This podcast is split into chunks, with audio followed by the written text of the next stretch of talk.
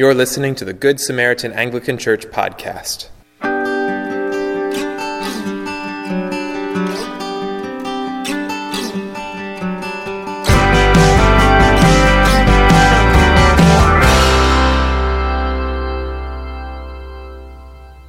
The following sermon was recorded on June 2nd, 2019, by Deacon Stephen Edwards.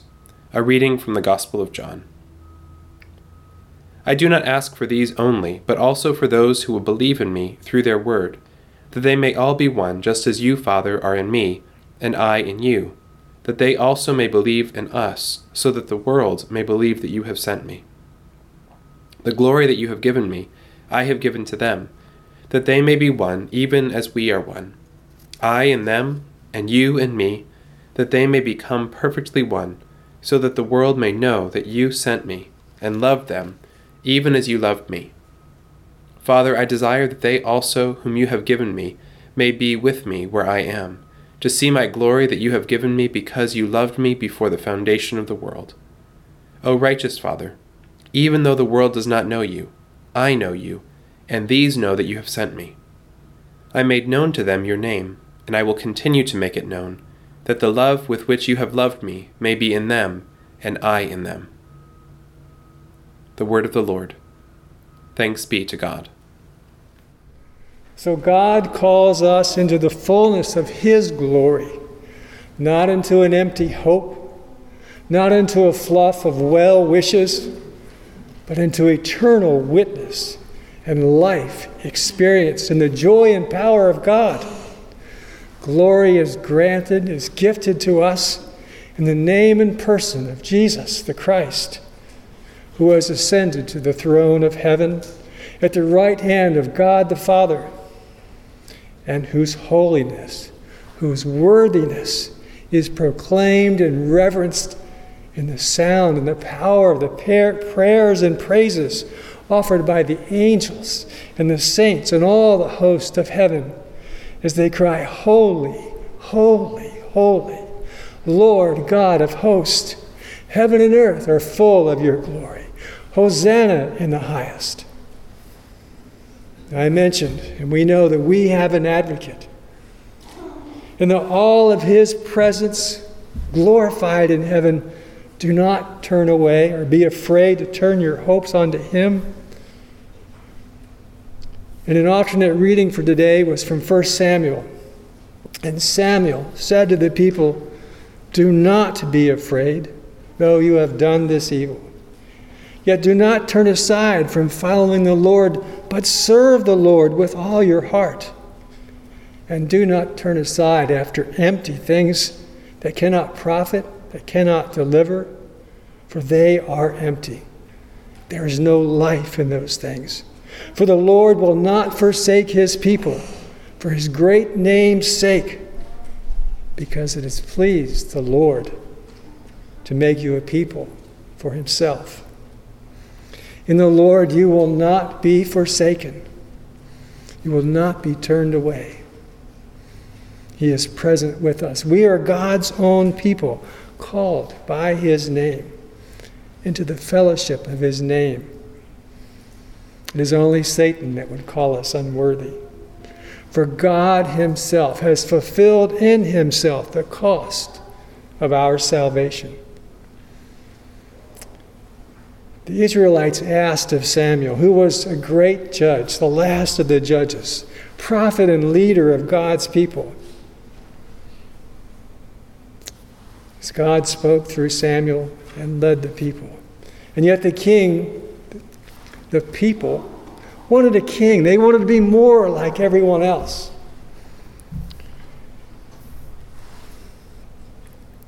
So, and this was the sin to which they referred, because they even knew in their hearts that this was not the way. But they were seeking their own way instead of accepting what the Lord was showing them. And all the people said to Samuel, Pray for your servants, pray for us to the Lord your God, that we may not die. For we have added to our sins as we've asked for a king. And Samuel responded, in great humility, humility that represents the love of God. Moreover, as for me, Far be it from me that I would sin against the Lord by ceasing to pray for you. And we now have, we know, an even the greater and perfect advocate, Jesus Christ, the righteous, who is in heaven, who is in heaven itself, united with the Father. For God has called you to himself, and it is his provision for you that in him you shall be found worthy, and that we shall be lifted up into his presence, that you may be where he is. He prayed, Father, I desire that they also, whom you have given me, may be where I am, to see my glory that you have given me, because you loved me before the foundation of the world. God has granted us free will. He has granted us choice. We are free from the limitations of a man of the world. But we may be as one with each other and with the one of heaven. We are given that freedom to choose that gift that He's offered, to become a part, to become a witness of the glory to which the Son of Man, He alone is destined, and He alone is worthy as he is glorified in the presence of the Father. In the midst of the loving expression of the Father's love for his own, his own Son, and for us. The power of God's anointed gift to us in the Son, the gift of Himself for us, that we all may be one. In Revelations, we heard Blessed are those who wash their robes. This is his choice.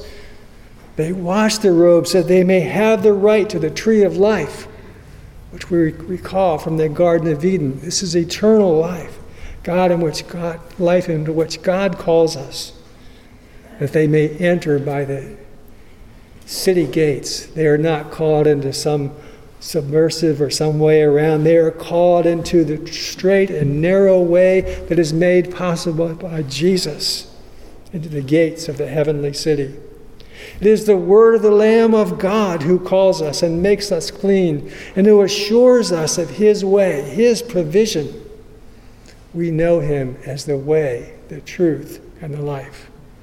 We know that none come to the Father except in him in Revelations. It further says, The Spirit and the bride say, Come. And let the one who is thirsty come. Let the one who desires the water of life without price, let them come. We are welcomed. We are called. We are made one in His name that we can live in the presence of God, live in the presence of His glory. We are the Lord's. He has paid the price, the cost for our redemption, our sanctification, which is to be set aside, to be set apart as holy, as He is holy. He has called us to be with Him. He has called us into the presence of His glory.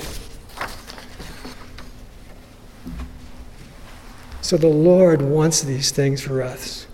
On earth, Jesus prepared the way that He Himself would be that gate for us into this heavenly city, into that heavenly kingdom. As He awaited the crucifixion, contemplated the assumption of upon himself of dishonor, the horror of the sins of mankind that were perpetrated against the love of God, to be taken upon himself, the innocent on behalf of the guilty. In this setting, Jesus was concerned for us and prayed for us, prayed for all his disciples, those present, and us, and all who were to come, changed by his word and by his name and by his love. He knows each of us and treasures each of us in his heart and thought of us as he prayed to the Father. He said, I do not ask for these only, he was referring to disciples present with him. I do not ask for these only, but also for those who will believe in me through their word, that they all may be one, just as you, Father, are in me and I am in you, that they also may be in us. God calls us to himself. God is in us and we are in him, made one in perfect unity. This is the will of God, that we know him, that we see him, that we experience his glory, to see what he sees, his truth present with us and in us. Allow this love, his love, to embrace you. This love which the Father has for the Son, this very love from eternity is found in us, for he dwells with us.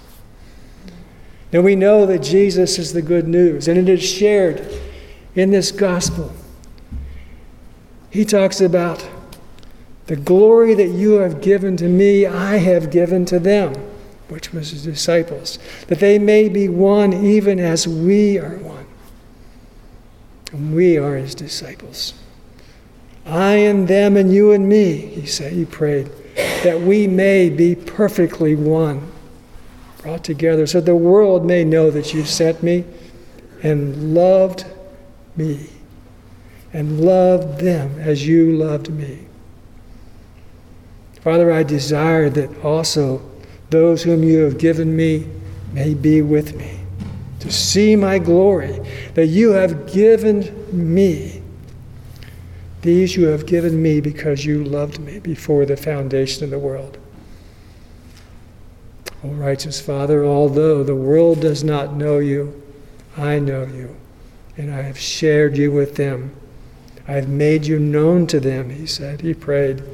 The love which you had loved me, with which you loved me, shall be in them, and I shall be in them. So just try to fathom and consider that truth, that great mystery, that the love that God had for his only Son, Jesus he has for us and has that in us, has grants us our life and being in Him. Oh Lord, we thank you that you are never apart from us and that your incredible love is in us. He grants us His protection and His anointing. And we are called to keep our hearts and our minds and our wills turned toward the Lord in every circumstance. The Lord will not be defeated. In Him is the victory, the glory, the honor, and the truth of life. Consider where we found His disciples, Paul and Silas, in our reading from Acts. Where did we, we found them in jail? Not only in jail, but in chains. Their feet were in stocks. They were bound by the hands of men who wished them harm as a retribution for their zealous love for the way and the, and, and the word of Jesus Christ, the way of the Lord.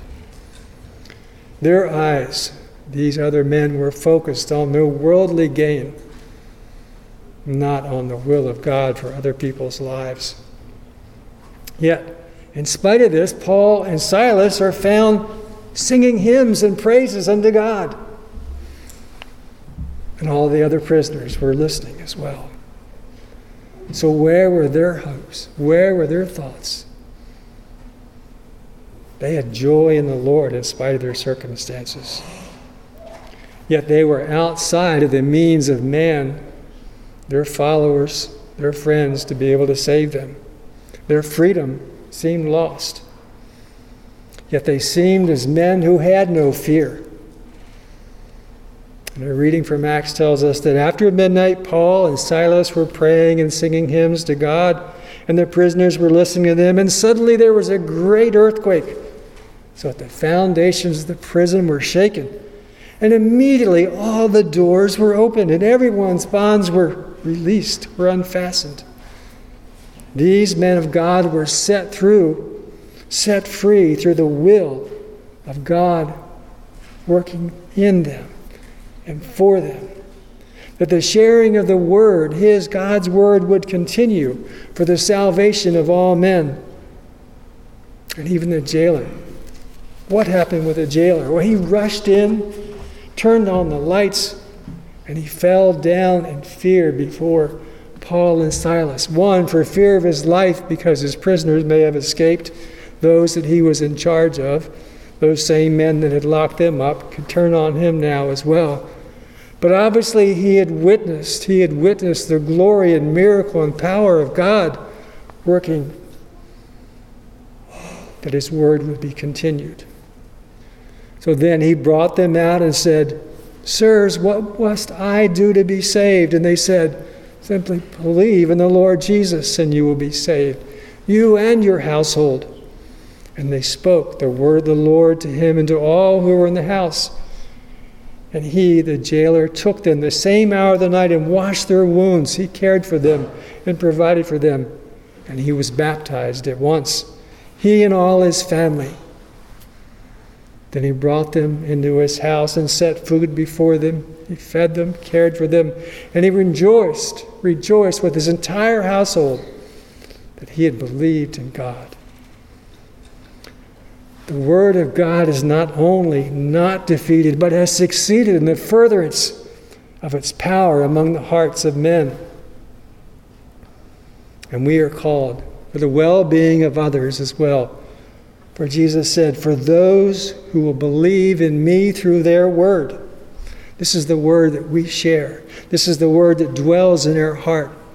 We are called to be a continuation of that word and of God's love for others that they too may come to a knowledge of the glory and saving grace of God who loves them.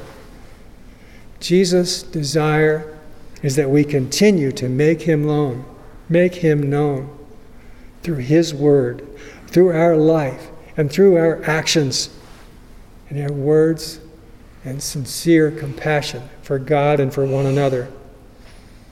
He said, O righteous, he prayed, O righteous Father, even though the world does not know you, I know you. And these know that you have sent me. I have made known to them your name, and I will continue to make it known, that the love which you have loved me may be in them, and I in them. If God is for us, nothing can separate us from his love. Nothing can separate us from his power to heal. He has made a great provision for us. God, in the power of his word, calls us into his presence, into his love, into his glory, into the family, the fellowship of his name, and the right to the tree of life.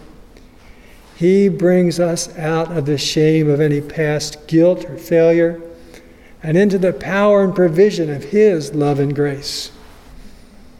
It is to the glory of God and men together that He is made known to us, and into the blessing of God who is in our midst, that He be fully revealed. So come, Lord Jesus, we seek your will, that we all may be one in you. In the name of the Father, and of the Son, and of the Holy Spirit. Amen. This has been a production of Good Samaritan Anglican Church in Middleburg, Florida. For more sermons, sermon notes, and information about our congregation, please visit www.goodsamaritananglican.org/sermons. If this podcast has been helpful to you, please subscribe and leave us a review with your favorite podcast player. Thank you for listening. God bless you.